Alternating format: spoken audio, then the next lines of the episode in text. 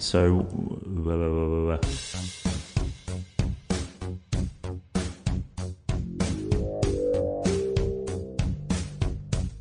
Progressive Rugby League.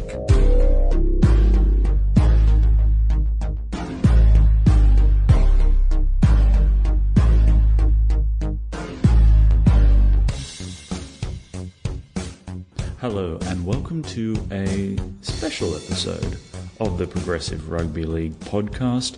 This is the slug. I'm sitting here in the PRL studios, but I don't have Big Al or Jono with me. They are off uh, traveling the globe, uh, spreading the word of Progressive Rugby League um, to you know different parts of this crazy world that we live in. We'll hear some reflections from them a little later that they've sent through uh, because obviously, whew, huh, Challenge Cup. we can't leave that untouched, so they're going to come in a bit later with some of their reflections of the week that's been. But uh, just joining me here in the PRL studios is Dave. And now Dave's a uh, avid rugby league follower. Um, he's thrown a few uh, little tidbits my way in terms of scoops, pieces of little news. Um, Dave, welcome to the PRL studios. Thanks, Slug. Great to be here. Now, I'm going to start throwing a couple of questions at you that I usually throw at the other guys. Now, round reflections. Just on the NRL, wh- what's what is going on? How are you meant to tip this competition? Who's going to win? None, of, none, no one looks solid at the top. No, no, tipping's hard enough, but tipping for an overall winner for the comp is ridiculously hard at the moment. So Storm, they're, they're at the top. They just scrape through with their game. Correct. Yes. The Titans nearly beat them. Yes. Titans nearly beat them. Roosters got done. Well, that was great. Yeah. well, good. If it was anyone but the Broncos, it'd be great. Um, Souths don't look great. Dragons don't look great. Panthers don't look great. What is who, who's going to win this thing? Well, the only team I see doing well at the moment in form is the Sharks. Yes. Slug, you must be happy with that. I, half of me's happy. Yeah, that's right. The- My Sharky side. Well, well, at least Valentine Valentine Holmes is doing well anyway. Yeah, exactly. And uh, even though I, I do have a fond spot for the Sharks, it's uh, as one of the least progressive teams in the comp. I, don't know how how happy I'd be to see them go through and, and win it completely. Um, yeah, I don't know. I feel for you tipsters. It's it's a crazy, crazy time to try and tip a rugby league competition when you have the likes of the Bulldogs doing what they've been doing. But um, uh, when I asked you if you would kindly come on here and share some thoughts with us, you, you said you had a few things to talk about. So, uh, what's caught your eye in the NRL round this week? Well, a few things, but I'm just wondering where, where are the boys? Are they are they in Perpignan? Uh, well, no, they they they they actually didn't divulge their itinerary with me. Um, they just said they were going off to uh, spread the word. Ah, excellent work. So, um, yeah, I don't know. That could be a, a dodgy Kentucky tour that they're just not too uh, proud to admit to, or they could legitimately be, uh, you know, missionary style, um, slapping the, what would, the progressive rugby league Bible if there, if we, such a thing existed. Excellent, Yeah. excellent. Well, a few things caught my eye this week. What did did you get a chance to see that wonderful um, tackle by Dylan Napa during the weekend? I saw uh, a missile shaped like a human hitting McCullough in the head. That um, I, I don't understand who fired that, but uh, that certainly wasn't a tackle in my eyes. The the part about that tackle, apart from it, you know, being violent, that that got me thinking was that flicking back between the the Fox and Channel Nine commentary, there were some very varying opinions on it. Oh, really? Oh, like different takes, different takes from different outlets. You mean? hundred percent. The um, the the guys on, on Fox, led by um, Michael Ennis, they were thinking that um, it was a very bad look for the game, very dangerous, Right. and um, they were they were in the unanimous opinion that uh, he's going to be looking at some time on the sidelines. But flicking over to nine, your old mate Gus and Joey were saying that simply an accident. It's part of the game. Bad luck. Get up. Play on. Not that McCullough could get up. Um, yeah, I don't know that it is part of the game to lead with your head and just try and nut someone to death. You know, Leading with the head, yeah. Um, and and Gus's uh, come back to he was leading with his head. Was how else are you supposed to make a tackle? Well, with shoulders and arms, as per the coaching manual, I Yeah, would say. Yeah. Anyway, It's amazing that everyone else in the NRL manages to tackle without their noggin. except for Nate Miles. Well, yes. Yeah. Well, he's no longer in the NRL. and he is to be held up as a standard. um, yeah, look, it's the second time this year Napa's been uh, pinged for that too. Poor old Korbin Sims copped one halfway through the year somewhere, didn't he? Well, there you go. Broncos again. Maybe Yeah. maybe Napa just doesn't like Broncos. Someone's just told him um, head into this game uh, at Literally, full, full force. in. Yeah, that's it. Uh, anyway, moving on to Some highlights out of that wonderful performance by the Dragons yesterday. God Almighty.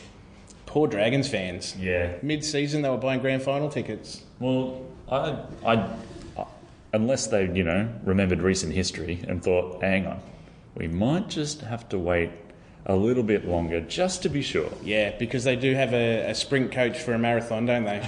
Yeah. The um, the low light of the game was the a horrible injury to um, Nightingale. Yeah. You see, as he was coming off the field with his injury, that James Graham wasn't very happy with the cameras coming over to, to, to No, film it. Oh, he oh he was angry Graham, All right. angry red nut. Right. So, so what, what did he do? I didn't see any of this. Oh, well, he ushered the cameras away in a very crooked finger way. Oh, right. Like, like, like someone coming out of court. You mean? exactly, exactly. But the, what I'm worried about is that might have been Nightingale's last game if he was injured badly. oh, wow. Oh dear. Well, Who's going to be our leading awkward try scorer with without Nightingale there? Uh, I don't know. Blake Ferguson. He, he'll find a way to do something silly over the line. Yeah, well, Yeah. yeah. I guess that's it. All right. Oh, poor old Nightingale. That's the end of him, eh? Let's hope not. Let's hope for a miraculous recovery and a, and a charge deep in the finals for the Dragons. Right. What about um, our Sharks friends on their podcast, Dugan and Fifita? They had a little bit to say during the week. Yeah, why, why aren't they on this podcast, first of all? Um, actually, we know why. Uh, and secondly, what, what, what are you doing? Do, do, do they understand that podcasts are broadcast, like, on the internet to people? they recorded it in a room with not thinking that anyone else is going to listen to it. No, that's right. so, so they call, what do they call? Buzz or dickhead? They call Buzz No, no, it was a it was an F Oh, F-wit. an F wit Oh, wow. um, in a in a conversation that was rife rife with expletives. Oh, really? What, what's this podcast? F wits podcast. Oh, right. Who's an F-wit this week? dot com. Yeah, that is that's weird. Like, uh, well, it must be obviously a, a legitimate enough podcast to be getting NRL players willingly coming on it. But really, are they wrong? Oh, look, uh, I don't, I don't, I don't know whether it's their purview to be right or wrong. They, they, they got to be uh, sensible. I think if you're paid that amount of money, I'm, I'm sure the NRL isn't trying to start a, a more of a fight with news than they already have. But but news has been asking for years for players to be more open and be less robotic. that, that is true. Be careful what you wish for. And, and yeah, look. Sorry, Buzz, but I think he's just saying what everyone's thinking, isn't he? Careful. Yeah. Now the boys, I'm sure, will be filling filling us in on the um, the magnificent scenes with the cup final. Oh yeah, yeah, yeah. Yes. Yeah, I'm, I'm, I'm sure they will be. Kenny Edwards is the man of the moment, though I'm sure in that final. Many players played great roles, but that cramp towards the end was probably the highlight. Oh yes, yeah. I retweeted that today just so everyone can have a look. Um, would you say most melodramatic leg cramp you've seen? Yeah, probably. Kenny is the king, but um, at least when the trainer came on to look at his leg this time, they tended to the correct leg. Yeah, that's right. That, that's it. You don't want to be the trainer who grabs the wrong leg. That's like, uh, you know, not selling a punch in the WWE. One last question I'd like to ask you about Dragons again. With with footage of upset fans burning jerseys, Yeah. do you think the unhappiness and the and the vitriol from the fans is warranted? Well, how many years can you watch your side get into grand final, like finals contention, and then just melt away, like so much, uh, I don't know, soap in a bathtub. I don't know, like a soap bomb. You know those things, the bath bombs you chuck in there just to just dissolve away at finals time. Like, how many years could you, as a fan, handle watching that? Before you, you know, got got your big lighter out and started going a bit mental. Sad thing is, I think a lot of fans of the Red V thought that this was the year to buck the trend. They would learn from last year, and unfortunately, no. So what is what is this like? Is this how, how do we know people are burning jerseys? Was this online, a video online or something? Yeah, it's been shared online. Uh, a couple of videos of that, and also the um, the booing that they got off the stadium yesterday. Yeah, yeah. That's something that is usually reserved for manly players by their own fans, unfortunately. But so, so all right. So, what, what uh, were people sharing videos of themselves in their houses burning jerseys, or was this like a mob situation? No, no, no. Individuals burning their jerseys. Yeah, that's that's. Uh, look, I really don't know what to say about for Dragons fans. My heart, as as a progressive, empathetic person, my, my empathetic, empathetic person, my my heart really bleeds for those Dragons fans. But um, look, I think Dragons fans. I'll say this to you: you're certainly not alone this year. Uh, pretty much everyone in the top eights looks like fading right at the end this year. So you know you're in company. Let's say that. Well, that's just it. The the Doggies fans and Raiders fans are thinking, if only. What about all those articles in the middle of the year just saying the Bulldogs are going to be rubbish for the next five years? Like, here they are, you know, bashing up top eight teams. Well, maybe they did a reverse five year plan. Well, that's probably enough from us. They're, they're our reflections, and by our reflections, I mean Dave's reflections, because our, our, the slug has been busy with kind of sluggy matters and hasn't seen a lot of rugby league this weekend. But you know, you know that old say, podcast saying, if you can't have a rugby league round reflection, get someone in who can. You know that old saying, don't you? Thanks very much, Dave. We're going to throw to Big Al now for his round reflections. But uh, any final thoughts there, Dave? Just maybe a philosophy for your life. Be like Terry Evans. Daily Terry Daily Terry Evans, after the game where they lost by two points, he said, I knew I wasn't going to get that goal, but I thought I'd give it a go anyway. Well, that's very noble of him. Thank you very much. Thanks for attempting that goal. Um, and now we hand you over to Big Al. Thank you, Slug. It is an honour and a privilege to hear your sweet voice, as always. So, folks, yep, Big Al, he's out of the PRL studios, and I'm traipsing the globe, hunting down sweet, delicious morsels of rugby league to keep me satisfied, to placate the beast that rage was within. But every now and then, you got to stop and reflect. So, here are my reflections for the past round. First of all, well done to PRL favourites Catalans, who, as we all know by now, have taken out the Challenge Cup with a close victory over Warrington. Now, I'm not going to go into too much detail as I know Jono has some great insights into this game, but at the very least, Big Al wants to take a moment and bathe in the reflected glory of the Challenge Cup leaving the British Isles for the first time ever. Who knows? The next one might go all the way to Canada, could even go to New York. Maybe Andrew Forrest will get excited and convert the Western Force into a league team and enter them into next year's tournament. The possibilities are endless. Uh, in other news, the international glory does not sit exclusively in Europe. No, no, no, my friends, because big things are also happening in the Americas with the Jacksonville Axemen taking out the USA Rugby League Grand Final with a big win over the Brooklyn Kings. Jacksonville, the PRL congratulate you. Well done on a fantastic year. And to Brooklyn, we congratulate you as well. Keep fighting the good fight. Keep fighting that rugby league uh, passion. Keep it up in America, and we'll see you next year. Now, fellas, I'd like to bring things a little closer to home. Get a little local. We all know Big Al has a thing for or with the West Tigers. So, after the last round, okay, the Tigers' fate is sealed. I'll accept that. There will be no finals berth. It's not going to happen. It's now an impossibility. There's no mathematical chances. It, it's out. They cannot make it. What I will say is this looking at how we ended last year compared to how we ended this year, I'll say yes, there has been improvement. You know what? Significant improvement. You know what? I'm going to say enormous improvement. And I'm happy. Yeah, I accept. I'm happy. It also looks like the Tigers will finish the season in uh, probably ninth, maybe 10th, but probably ninth. And you know who predicted this many moons ago? None other than the J Man, Jono himself, the ever logical and sensible alternative to my flights of fantasy. When I was claiming top six, Jono was talking top of the bottom eight, so ninth or tenth. That's exactly what he said. He said, Big Al, you're looking at ninth or tenth. And hey, proof is in the pudding. Who was right? Jono, as always. I thank you. But look, just to stray from that thought for just a moment, I predict huge things for the Tigers next year. Why? Well, this year ends so close to 2009, it's not funny. For those who don't remember, in 2009, the Tigers had a run at the finals, only to be caught short by a rampaging Parramatta about two weeks out from the end of the season.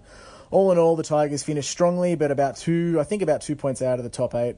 Um, and, you know, another another valiantly fought year that really didn't come to much in the end. But you know what happened the next year? Top four, baby. That's right. I'm calling it. It's on. Big Al's lock of 2019. Tigers in the top four. Take it to the bank.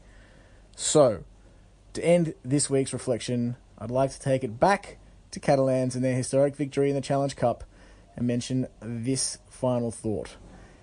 If you follow the Catalans Twitter feed, you realize that when Josh when Josh Drinkwater kicks a goal after a try has been scored, he does not convert. No, he transform French rugby league. It's pure and it's poetry. Big Al out.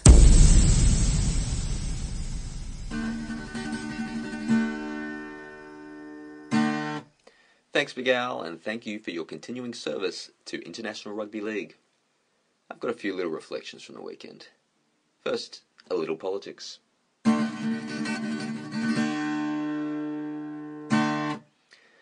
We've got a new PM here in Australia, Scott Morrison, ScoMo. Now, you've probably heard he's the number one supporter of the Sharks. Now, what does this mean? Well, it effectively means that Paul Gallen is one step closer to the levers of power. I'll just let that linger for a little while, shall I? Now, when you think about it, there's a little Paul Gallen in Scott Morrison's political stylings. I mean, you wouldn't say subtlety is a particular strength of his. And if ScoMo was down in the polls by four points with three weeks remaining in an election campaign, I reckon he'd be taking the political equivalent of three head ups in a set of six, when clearly a bit of razzle dazzle would be required. Next reflection the Australia v Tonga test. Now, after a bit of toing and froing, it looks like the game will indeed go ahead, which is great, but only after the Kangaroos agree to take a fairly massive pay cut to make the game financially feasible. Which is, it's all good, but it's another example of the players leading the way in putting International Rugby League back on the map. We saw it in the last World Cup, and we're seeing it again now. This is a player led movement, a worker led movement, if you will. And the authorities, in particular the most influential of authorities, the NRL, are getting on board because the workers are leading the way. And I just hope history records this accurately. The third and final reflection, who else but Le Catalan?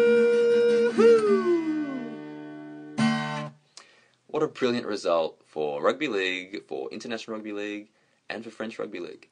A tense, hard fought final, and the worthiest of winners. A couple of, a couple of thoughts from the game for me. Firstly, it was great to see French players playing a big role in the win. You had Tony Gigot, the Lance Todd Trophy winner, the first Frenchman to win the trophy. You had Remi Casty, uh, the captain. You had nine French players in total in that uh, Catalan Dragons squad. So it's a, a, great result considering how poor the French were in last year's World Cup. I mean, they, they finished bottom of their group, uh, lost to Lebanon, I believe. So it's a great result. Secondly, there was a lot of focus on the crowd. Now, 51,000 in the end, which doesn't sound great on the surface, was pretty good when you think about it. Especially when you consider the crowd for last year's final between two of the bigger English clubs, Hull and Wigan, was 69,000.